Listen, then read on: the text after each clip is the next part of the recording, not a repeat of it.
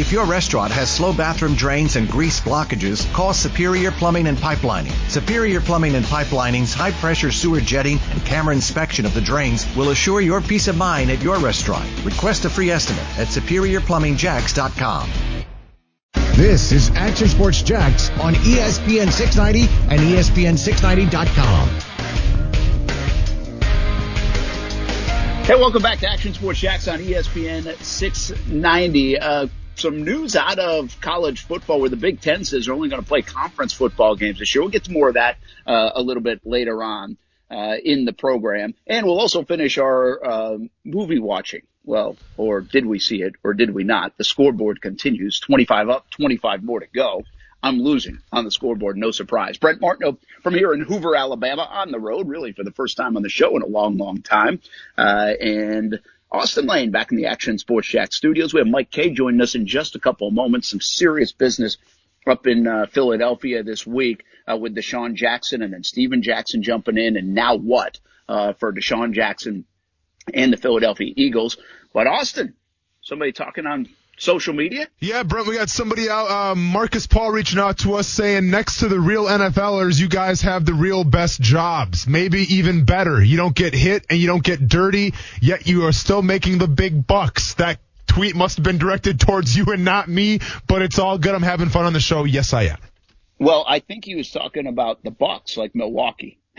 Uh, maybe, maybe, I mean, we're not really making the, we're not making the Milwaukee Bucks happen, but I am a fan of the Milwaukee Bucks, so maybe you're right, Brent. Absolutely. I don't, I, I chose to re- read it that way. He did capitalize Bucks. So yeah. I thought maybe it was Giannis and, and the Greek freak. Maybe. Uh, instead. if you want to check my tax returns, you're more than welcome to there, Marcus Paul, and you'll be surprised, but all right. All right. We're going to see if this works from Alabama to Jacksonville to Philadelphia or maybe New Jersey because he's the Eagles beat writer, uh, reporter for NJ.com. But you know him from the Jacksonville days. We welcome in Mike Kaye. Happy summer, Mike. Hope you and the family are doing well. I am. Uh, we are, and it's just as warm as it probably is in Jacksonville. It's, you know, it's a swamp area, New Jersey is but it's not as pretty. So I, I'm doing all right. I hope you guys are doing well. yeah, good, man. Uh, good to good to hear from you, and uh, thanks for taking a few minutes. We're gonna get serious with this DeSean Jackson stuff, and I know it hit close to home uh, to you and your family, and and so many others across the country uh, and really uh, across the world, I'm sure. Uh, but before that, on a light note, how is the little guy? Because I really do appreciate you naming him after me. I knew you were going to go there. Um, he's doing well. Uh, your namesake. He's uh, he's growing like a weed. He's, you know, it, for people that don't know me, I've got brown hair and brown eyes. I'm full of it, as my mom would say. Uh, he's got he's got blue eyes and like blondish brown hair. He looks like me in the face, but sometimes I wonder. I, I don't know. He's also a lot smarter than me already. So uh, it's very it's a very interesting dichotomy that this kid has uh, walking around South Jersey. That's Good awesome, stuff. Man. Uh, Mike Kaye with us, Eagles uh, beat reporter for NJ.com. And obviously, you guys have had your hands full with a, a super serious story uh, with DeSean Jackson uh, and his comments, uh, anti-Semitic uh, comments, apologies, video apology. Stephen Jackson then jumped in, and we'll leave Stephen Jackson out of this for now. Uh, but obviously, the Eagles were appalled in their own uh, words about what uh, DeSean Jackson said on social media, on Instagram. Give us the scope of what's going on. You can describe this much better, and you're right on top of it. Uh, what are the feelings up there in, in Philadelphia right now with DeSean Jackson? Well, this is obviously a very polarizing topic. I, I think we're in a social climate where everybody wants to feel heard and everybody is seeking out information and sources of inspiration. Um, you know, DeSean quoted a a passage from a book that was attributed to Hitler. Uh, it was brought to light by uh, Nation of Islam leader uh, Louis Farrakhan, and you know he listened to his his speech on Fourth of July and what he liked what he heard. Uh, maybe didn't realize the depth of, of or weight of what he was hearing or the validity of it, and you know, he kind of acted on it. He also kind of doubled down, to be honest with you. Um, but he's since, you know, come back and, and, and apologized twice. He's apologized to his, his owner, who is Jewish, his general manager, who is Jewish. He's uh, uh, reached out to a Philadelphia area rabbi to seek guidance and education. And I think that's really where I see an opportunity here. Austin and I have talked about this online pretty consistently regarding the Black Lives Matter movement and anti-Semitism. And I think this is an opportunity to not only educate DeSean Jackson, but his teammates and the city of Philadelphia, who isn't as aware of anti-Semitism and of racial inequality, similarly to what we've been dealing with from the last few weeks and last few years and last few decades. I think we're at a point in, in, in our country's history where education is the key here. Mike, you know, I mean, obviously we, we are members of sports media, right? And I'm still fairly new to the game, but I kind of get the gist of it. We just have to report what we see. And a big reason why I had you on the show today is just because, I mean, you wrote a great article, you know, on NJ.com and obviously you had a pretty powerful video too that I encourage everyone to check out. Um, you know, you, you guys can find it on Mike Kaye's uh, Twitter handle here, but how hard is it because you're Jewish? Okay, so let's not beat around the bush here. Being a, a Jewish man and essentially, you know, being attacked like you kind of were by DeSean Jackson in his comments, like how hard was it once you saw that video to try to remain just all right? I have to report what happened. I mean, how emotional were you, and what were your first thoughts when you saw that DeSean Jackson video? Oh, I'm sorry, it wasn't a video, but it was it was it was like a story first, and then later he responded with his Instagram video apology. I, I know this isn't going to sound like great radio or something crazy, but honestly, I was kind of numb. Um, you know, I've always been taught as a journalist to be super objective. Uh, I'm not the story. Um, and so I kind of took that kind of mentally for a couple of days um, and really kind of meditated on it. We brought up my son earlier, but I'm raising a little Jewish boy in South Jersey, Philadelphia. He's going to grow up aspiring to be like athletes in Philadelphia. And uh, I had several people, uh, both people of color and friends and white friends and Jewish friends ask me what my opinion was, and eventually, I just said, you know what? Just from my TV days, I'm sure Brent can relate to this. I, I just did a, a, a commentary on video, and that kind of helped me find my voice. And for me, I don't share any ill will towards DeSean Jackson. I think this is a very teachable moment, as as I said earlier my both my parents are Holocaust education awareness advocates, and so I grew up in a household where I was learning about the Holocaust at four years old. Uh, so I'm 32 now. I've, I've got a wealth of knowledge, and you know I believe in carrying on their mission to educate other people. And I think what's frustrating, Austin, and I think we talked about it a little bit, is that my understanding of the Holocaust has made me an even bigger fighter for equality for for for all sects. I mean, all groups. Mm-hmm. Um, I'm a big believer in Black Lives Matter. It's very important to me. I mean, you and I have had conversations about it. You know that. Mm-hmm. And I think that's what's disappointing because it's so count- what DeSean posted is so counterintuitive to not only anti-Semitism but, or the fight against anti-Semitism, but the Black Lives Matter movement as well. So Mike yeah, Kaye with us uh, from uh, NJ.com, uh, Eagles beat reporter, and of course you know him from the Jacksonville Jaguars day, covering the Jaguars uh, for a few years as well. And we're talking about the DeSean Jackson uh, situation this week. And and I asked this of Austin as well. You know, I come from a position uh, as a white man that I can't relate to this issue and this topic like you can, Mike, as a Jewish man and also Black Lives Matter and what we've been discussing for the last couple of months and really longer than that when it comes to Austin uh, as a black man. But I ask him, you know, it, it's like we we claim and we say we our first reaction is like, oh my gosh, what does he think? Why did he say that? You know, and, and you almost want to cancel people out. And you mentioned education, and we've talked about it a lot. How much, like almost in hindsight, are these kind of statements, almost this kind of ignorance, the lack of education, just a great opportunity to educate not only DeSean Jackson, but so many other people, sports fan or non-sports fan. Well, I think you look at what Julian Edelman said today that he wanted to go with DeSean to the Holocaust Museum in Washington D.C. and then go to the African American uh, Cultural Museum right after and then go have some burgers and have some difficult conversations. We need to have some difficult conversations.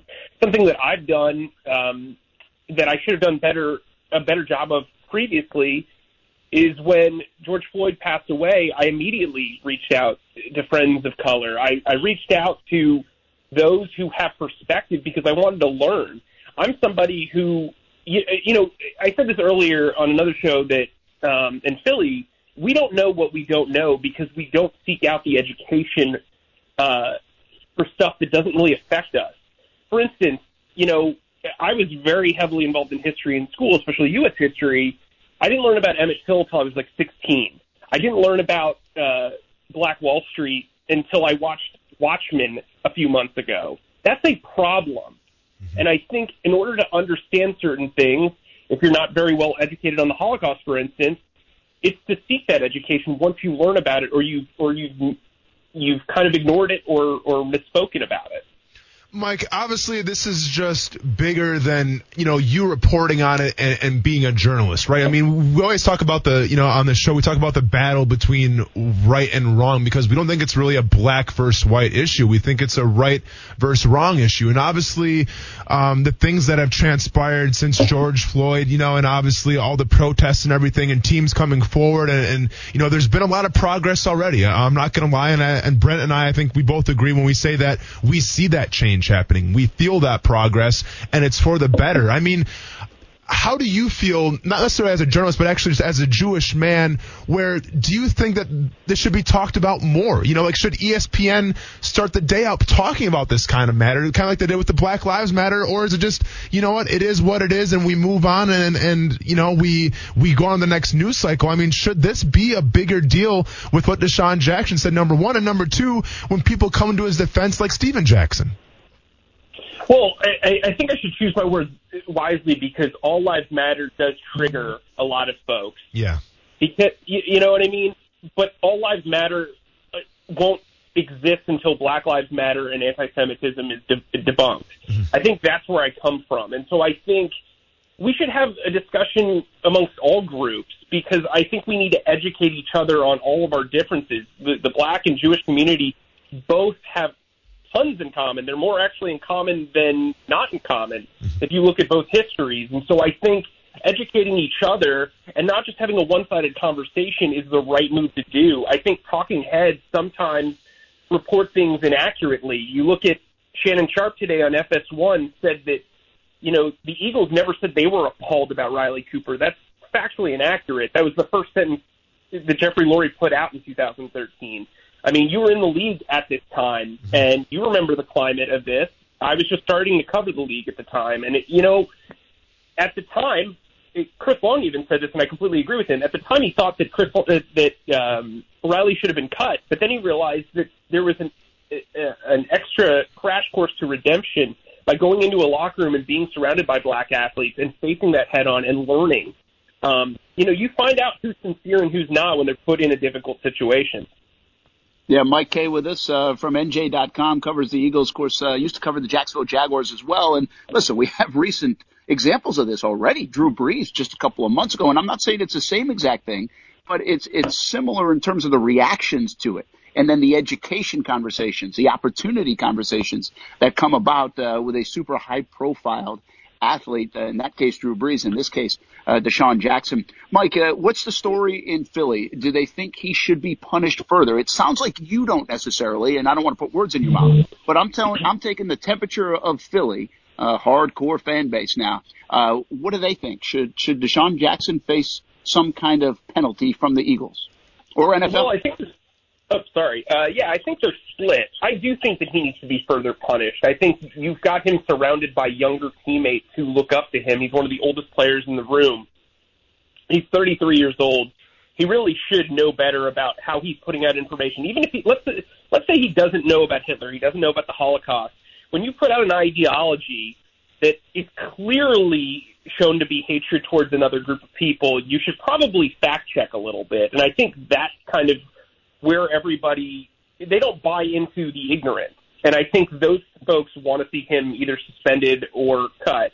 I think from my perspective, a suspension during training camp, especially with the way training camp is set up right now, is logical. I think you should also have to face his entire team and say, you know, this is what happened. This was my logic. He said that he his hurt, the hurt that he caused was not intentional, but he's never actually addressed what his intention was, and I think that's very concerning. And I think he needs to address that with the team. Now, there aren't Jewish players in that locker room. There are very few Jewish players in the entire league, but I think the ability to decipher what's right and what's wrong is what's at the heart of this issue. This isn't just an anti-Semitic issue; it's a human issue you know, Mike, when we talk about the Philadelphia Eagles in general, you know, I think Doug Pederson's done a, a great job of building a culture in that locker room. Obviously, they, they won a Super Bowl championship recently, and they're always competitive. And, and that stems, I think, from the head coach, and it stems on down to that great culture when you talk about DeSean Jackson, obviously he's loved in the city of Philadelphia. He has history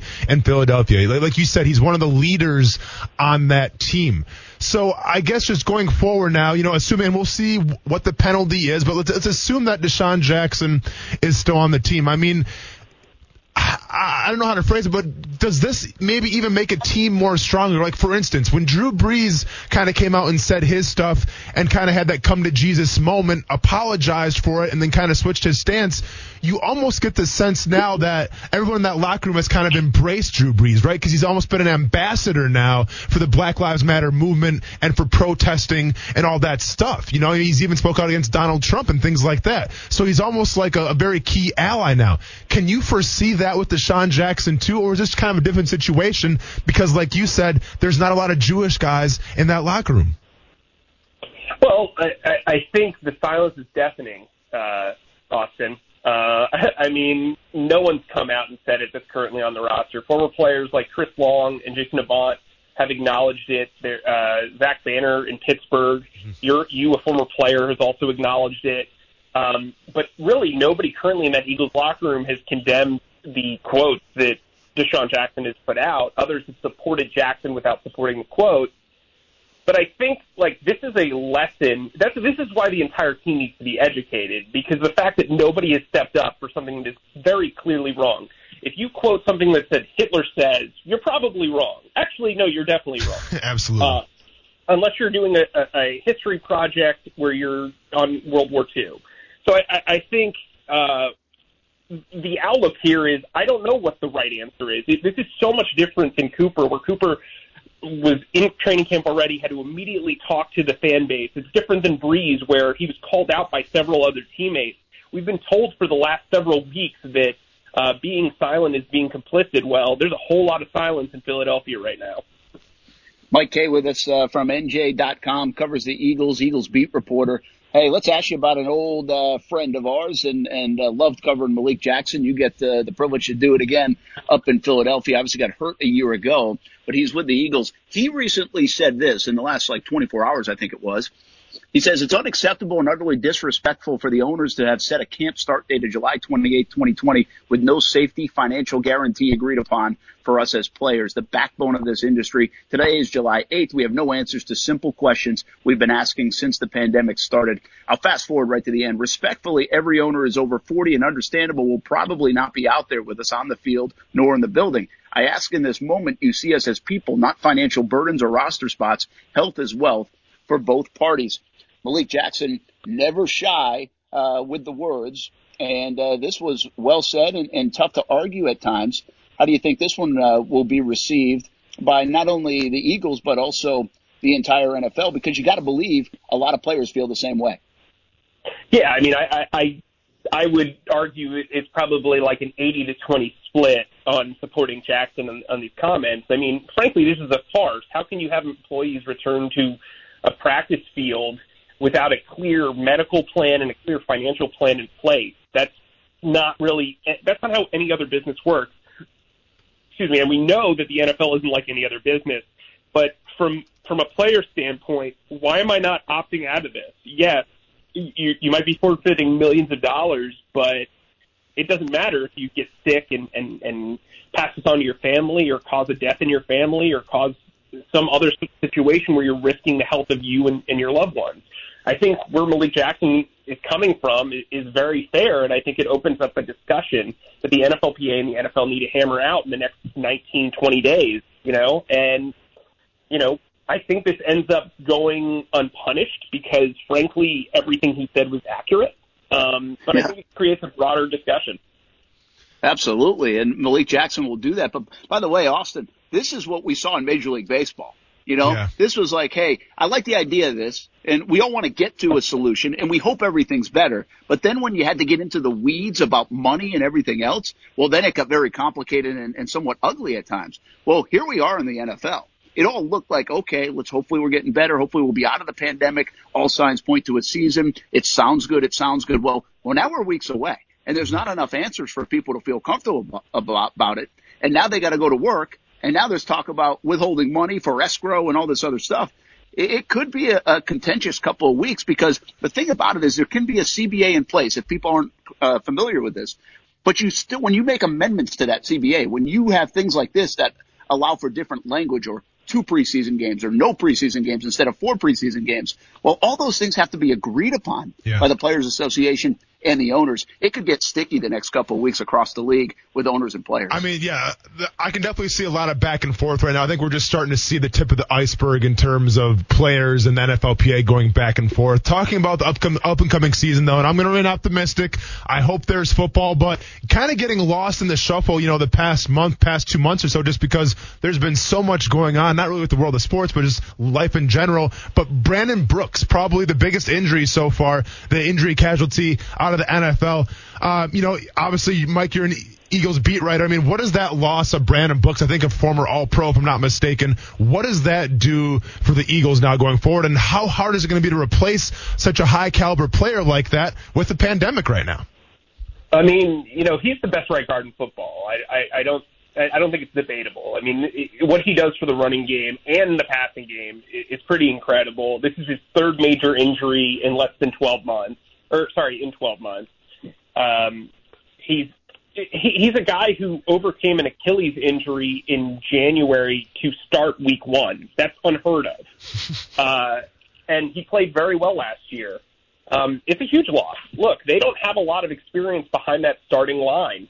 They're going to start Andre Dillard at left tackle, replacing Jason Peters, which is already a huge question mark. Now they have to roll with a guy like Matt Pryor, who only started one game, and that was the playoff game against Seattle, where he played well, but they don't have an expensive, you know, dossier on this guy as an in-game performer, and then no one else has snaps. Yeah. Like I think Nate Herbig has three snaps, so it, it's very, uh, it's very difficult to see how they're going to come out of this. I can tell you for a fact they do not want to spend on a veteran to replace him. Mike Kaye, uh, one last thing, man. Can you send uh, uh, Dallas Goedert and Zach Ertz here, please? Uh, we'll give you some. We'll, get, we'll trade Austin. We'll trade Austin. Go ahead and throw me and Yannick Ngakoue in there. I think we got a deal. I, look, hey, what, look, I told everybody if you sign Nick Foles and he doesn't have tight ends, it's going to be a problem. And boom, yeah. you know what I mean? It's tough. Yeah. What are your th- uh, quick? Uh, what are your thoughts on Minshew from afar? I, I like him. I like him a lot, uh, and I, I like how he is able to be in the pocket, similar to Drew Brees, where he's he doesn't let his lack of height really cause him any harm. I, I think he's very good in the pocket. I like his attitude. I like his leadership capabilities. I, I do wonder if he becomes he turns into a pumpkin now that there's tape out there. Uh, I think he needs to make better decisions. I know about the t- touchdown to interception ratio. It looks great on paper, but that was also without a lot of film on him. So I'm wondering how defenses key in on him moving forward. But I, I look, I like him. I think he, I think he can be an NFL starter. Hey, Austin, uh, when Mike Kaye and Alyssa Lang were here in town at a competing TV station, I didn't even like him or talk to him. Sure. Now I have him on the radio show all the time. It's crazy, man, right? It only yeah. took Austin Lane. It only took Austin Lane to get this done. It only took me, Brent. Consider me the glue that brings the family back together. It's all well, good. not only that, but uh, hope, hope Alyssa Lang's listening. But I like Mike Kaye more anyway. Named his kid after me. oh wow! I was oh, on her ESPN show earlier. hey man, good uh, good thoughts on all the different topics. Uh, we appreciate it. Be well, uh, best to your family, and and hopefully we have a football season to cover. Ditto to you guys. Thanks for having me. All right, that's Mike Kaye from NJ.com, uh, beat writer for the Philadelphia Eagles, and uh, obviously was in Jacksonville covering the Jaguars. Does a real nice job. Uh, good to see uh, Mike doing well, and, and really good comments and background on the DeSean Jackson uh, situation uh, this week, and up close and personal in, in a couple of different respects uh, for Mike Kaye. All right, we take a time out. When we come back, There's a lot of news breaking around college football, Power Five conferences, who they're going to play, scheduling. Uh, more and more concerned about the college football season, and we're still a long way from it. We'll give you the latest. It's next on Action Sports Jax on ESPN 690. Hey, welcome back. Action Sports Jax on ESPN 690. Brent Martineau in Hoover, Alabama. Got a little uh, baseball tournament, but uh, doing radio from the road really for the first time uh, in a long time. And we're doing it a little bit different way because of uh, COVID-19. So thanks for hanging with us. Uh, good to have Mike Kaye on in the uh, last half hour. Very good info and intel and insight on uh, the DeSean Jackson situation, but also the Philadelphia Eagles and even a comment or two about Gardner Minshew and the Jacksonville Jaguars. Big news around the sports world is, is, is happening and it has to do with college athletics. The ACC is going to push back the fall sports calendar uh, as of right now. It looks like the September 1st. Uh, but maybe even the, the bigger story, the, the thing that now has everybody talking and, and movement starting to happen in football the Big Ten says conference only schedule, not only in football, but all fall sports, but obviously football being uh, the headliner there. What's that mean? For not only the big schools, the Power Five schools, because we think potentially the ACC will follow suit with that. In fact, there's some word that that will happen. Uh, wonder if the SEC will. Uh, you could see a situation where the Power Five, uh, they all do that. But what does that mean for them? What does that also mean for the small school, the little guy that was getting that guarantee? South Alabama that was coming to Gainesville, New Mexico State coming to Gainesville this year. Well, that might not, no, probably won't happen. Uh, we'll see what the SEC decides to do. We're going to talk all about it in just a moment. Earlier in the show, we had a, uh, little movie checklist, a little scoreboard of uh, some of the top movies uh, that have been viewed. Have reviewed them? And of course, that's a sore subject for me. Not really my go-to. Uh, not in my wheelhouse. Uh, so we're keeping a score. We did 25 of them. We have 25 more to go a little bit later on uh, in the program. But Steven wanted to jump in here on Action Sports Jax on ESPN 690. I don't know if he's about to tell us about his favorite movie or not, but uh, we welcome him in. What's up, Steven? Actually, I'm about to say shame on you, Brent. I have seen every Keanu Reeves movie that has ever been made. I've seen and Speed. I have, I mean, heck, I put a pre-order on the video game Cyberpunk 2077 because Keanu Reeves is in it. Steven, one question for you, man, and this is going to be a deep track. It's going to be a deep cut. Have you seen a movie called The Scanner Darkly?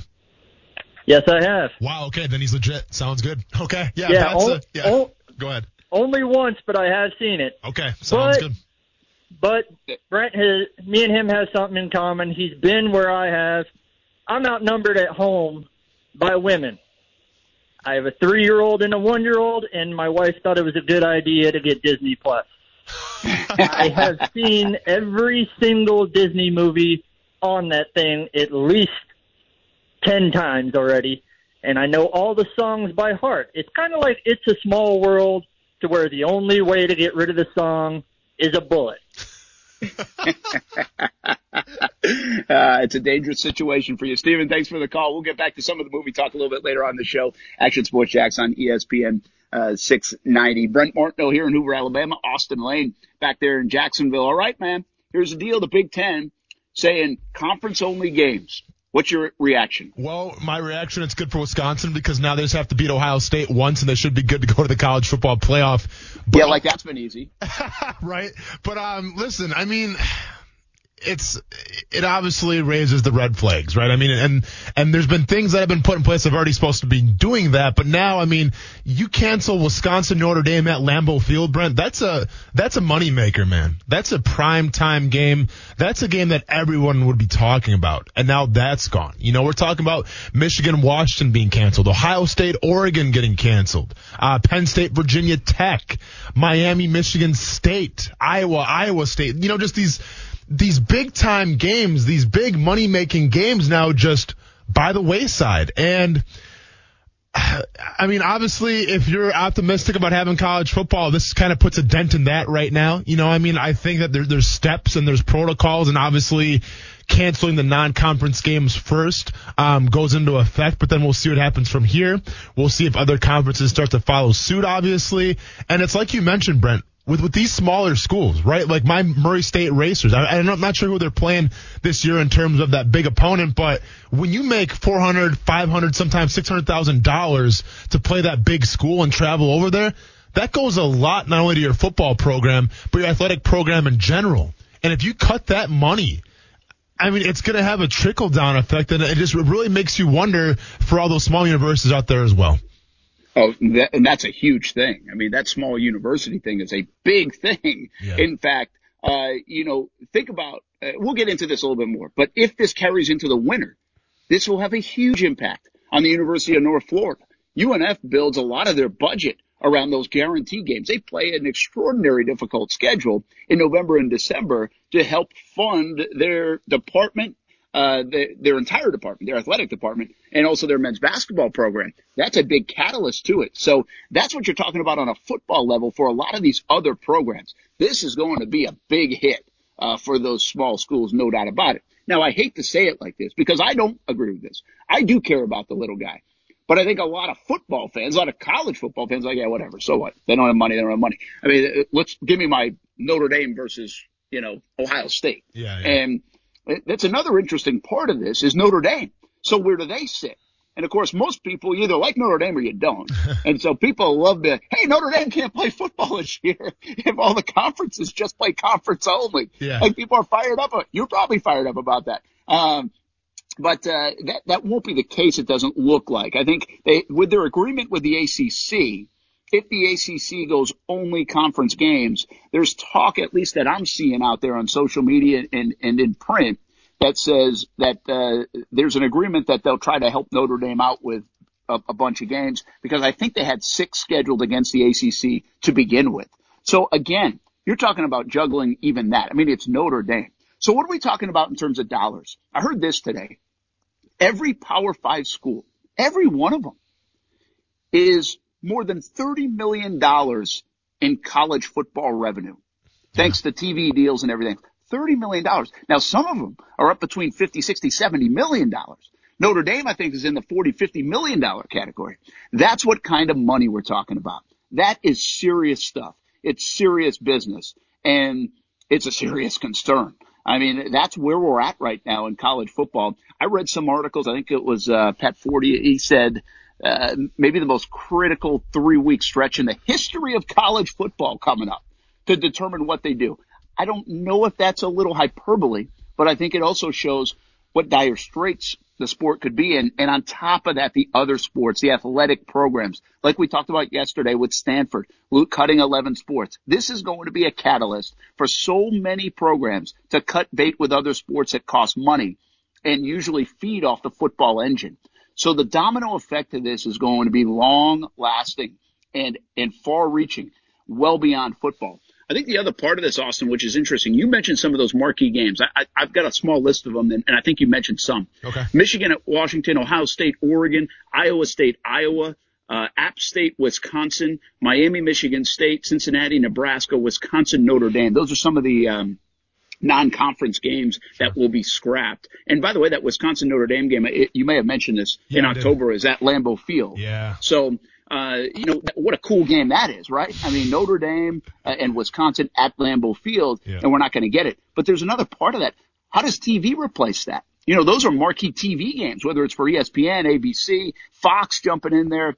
Uh, how will they replace it? So, uh, man, these are some big time concerns, but not a good day, I think, for um, a lot of folks in college football. Listen, there's just to me right now, man, there's just so much to take in, and, and I'm not going to sit here and say, "Well, we I saw this coming," because I mean, obviously, it wasn't out of the realm of possibility. But now that it's official, it's like, well, geez, you know, like this is the next step now. Now what happens after this? You know, like it's like you're waiting for the next bit of bad news and everything, and I, I mean, I'm sitting here now, you know, and it just, it goes to show you whether it's Stanford, you know, closing down a bunch of their athletic programs now, whether it's the conference games getting, um, the non-conference games getting canceled, and we'll, we'll see where we are towards the end of the week into next week. I'm sure we're going to have more news to report, and it's probably not to be on the good side but it just it goes to show you the importance of college football and bringing the dollars to universities. And and I know, you know, it seems like right now that for the most part, whether it's you know the the states are kind of coming around and saying, all right, you know, let's go ahead and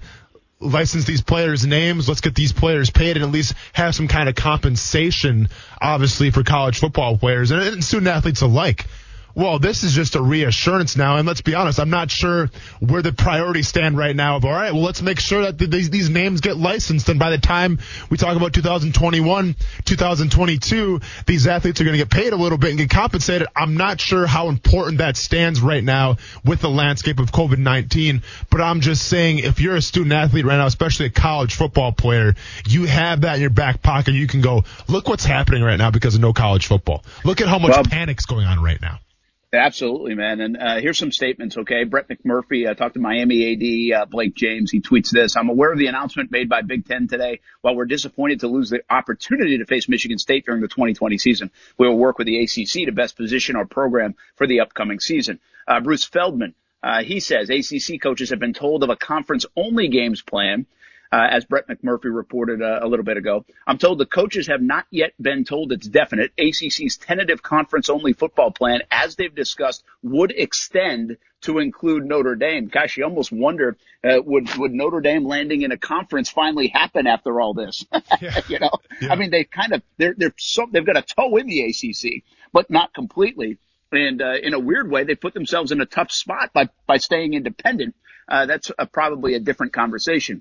Here's the, here's what I'm seeing on social media quite a bit. And I don't know if I have this reaction yet. And I want to see if you do. Mm-hmm. A lot of folks are saying, we're not going to have a college football season, are we? Yeah. I don't know if I believe that yet, man. I still think there's too much money on the line. I still think there's time to create space in the calendar year for college football. You don't have to start with week zero on whatever date it is or September 5th with Eastern Washington in the swamp at Florida. You could start in the middle of October and still have a season and still play games. And maybe it's better by then. That's a lot of time in between now and then. I don't know. And things haven't got as, as cleared up as I had hoped they would have back in March and now that we're sitting in July.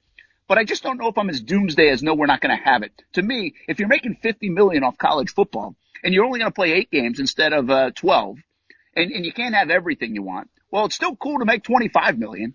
well, you know? no, no, so, yeah, you're absolutely right. And listen, maybe one positive thing that can come out of this whole COVID-19 pandemic is the fact that this could put to sleep the week zero narrative because I couldn't stand that term when they invented it. It drives me absolutely crazy. You know, it's kind of like that hot button, that fresh new thing, week zero. Stupid. Absolutely stupid. It, it was dumb. Yeah, it was dumb. So hopefully that goes away. Listen, man. Hey, by the way, it, yeah. we could sit on week zero until like January. For sure. And, and, listen, I love what you're saying right now, Brent. I love your optimism. I love the sunshine and rainbows. I think we all need some of that. You know, I mean, we we have to remain optimistic because it's all we got right now. You know, we have to have a, a, a little glimpse of hope. And I don't want to sound like a Debbie Downer here. I don't want to lead in the black parade or anything. But listen, man, I understand right now with college football, especially and even the NFL, they're to go down kicking and screaming, right? They're, they're to go down until all their resources, until all their fail safes have been covered because it is that important. You make that much money and money rules everything. So yeah, they're to do their due diligence and everything in their power to try to make this work. But take the NCAA aside for a second. Let's just say with the NCAA, man, once again, if you have students on campus that are getting sick, it's so hard to justify being a quote unquote student athlete to make those guys keep on playing college football. And now, don't get me wrong, I'm sure a lot of those guys would love to do it. But if you're a president of a university, and once again, I know how much money you're going to make, and I get that. But it's just, it's hard to justify the right versus wrong in that situation. And once again, to the NFL as well unless there is some kind of thing like a cure or some kind of vaccine that comes along, Brent, I mean, if we have 20 players in a locker room get sick at one time, that's catastrophic. You, you you can't have a football team like that. So then what do you do? And those things are, are very plausible at this moment because we're not going to expect, you know, NFL players to live in a bubble like the NBA for the next three or four months, not be with their families, not be members of society. And we're not going to expect the same thing from college football players. It's just, it's too many people. It takes too many resources. So once again, I don't want to sound like a Debbie Downer right now, man, but all signs are pointing to it's not looking good for the you know for the world of football right now. I guess part of my sunshine and rainbows is, is almost in a flippant way is I know there's so much money on the line, man. Yeah. There is going to be an attempt at, at every attempt to get this in. And if that means spring football season or whatever it means, and there's a domino effect for two, three years to come, I think we could see it. I, I think there's just too much money on the line. And that gets me back to my soapbox on this a little bit. If you're just checking us out, uh, the news in the last hour is Big Ten and even some sprinkled in reports that the ACC is likely going to conference only games in the fall for all sports, but football obviously being the kingpin here and the one that most people are interested in. And you would think the other Power Five schools will follow. What that does is from a Notre Dame standpoint, puts them pretty much in the ACC for this upcoming season because the ACC is going to take care of them. Mm-hmm. What that does from a small program standpoint, the Eastern Washington, South Alabamas, New Mexico states who are coming to play Florida, just for an example this year, by the way, easy schedule in Gainesville. Uh, but those three games, those were money games for those schools. Well, they're going to lose out on a bunch of money. Those guarantee games are huge and uh, they're not going to be able to get those paydays. So there's a huge domino effect across the sport and not just in football. It will impact athletic programs like we've mentioned in the past and more recently just yesterday with Stanford uh, cutting 11 other sports. This is going to be opportunity time to trim budgets for ADs and, and brass in, uh, in college athletic departments. But it also gets me on my soapbox a little bit here. This is something since the pandemic began I've talked about, and I think we're seeing it come to fruition. The greed in college football I think has reached a tipping point. I think we're here. You have to now because we didn't prepare for something like this. And I don't know if you could possibly prepare for something like this, but I don't know if they even prepared in the, in the smallest of ways. Like, I don't know if there's a savings account at these places that are getting 60, 70 million dollars in a year to play football. Yeah. Instead, it's no, let's go build a $50 million football only facility so our kids can have more video games than your kids have, nice loungers in the locker room and nicer than yours and up to date stuff for recruiting. Like that's what the game has become. And it's become so much like that that you'd almost rather sit in a locker room in a college power five school than you would in the NFL. It's mm-hmm. more fun. You might never go home. Like there's so many good things in there. Yeah. So I, I think we've got to that point. Now you might, as a college football fan or a fan of your school might say, Hey, we need it. We need it to recruit. Look at Alabama. We got to catch up with them. You know, look at Florida. They fell off a little bit because of their facilities. I'm just saying as a whole, somewhere along the way, college football got so greedy and so obsessed with money that here we are. And it's not just impacting this year of college football, probably years to come, and also a bunch of other sports on college campuses. Brent, I'm just reading right here from ESPN Cleveland as well. Um, apparently, there was a teleconference um, with some of the Big Ten co- uh, with some of the Big Ten, um, I guess, ADs. Gene Smith, AD of Ohio State, came out and said, and I quote, that he, I am very concerned right now um, at the fact that there will be fall sports this year for Ohio State. How about so, that? Uh, that's Ohio State, yeah. the Ohio State, the Buckeyes, one of the premier programs in the country in a lot of different sports. And when we come back, we'll keep this conversation up. And uh, we do get back to our movie scoreboard a little bit later in the program. A bunch of other things to get to, uh, including uh, MLS coming back, but made a powerful statement prior to the action. We'll talk a little bit about it on Action Sports Jax on ESPN 690. If your restaurant has slow bathroom drains and grease blockages, call Superior Plumbing and Pipelining. Superior Plumbing and Pipelining's high pressure sewer jetting and camera inspection of the drains will assure your peace of mind at your restaurant. Request a free estimate at superiorplumbingjax.com.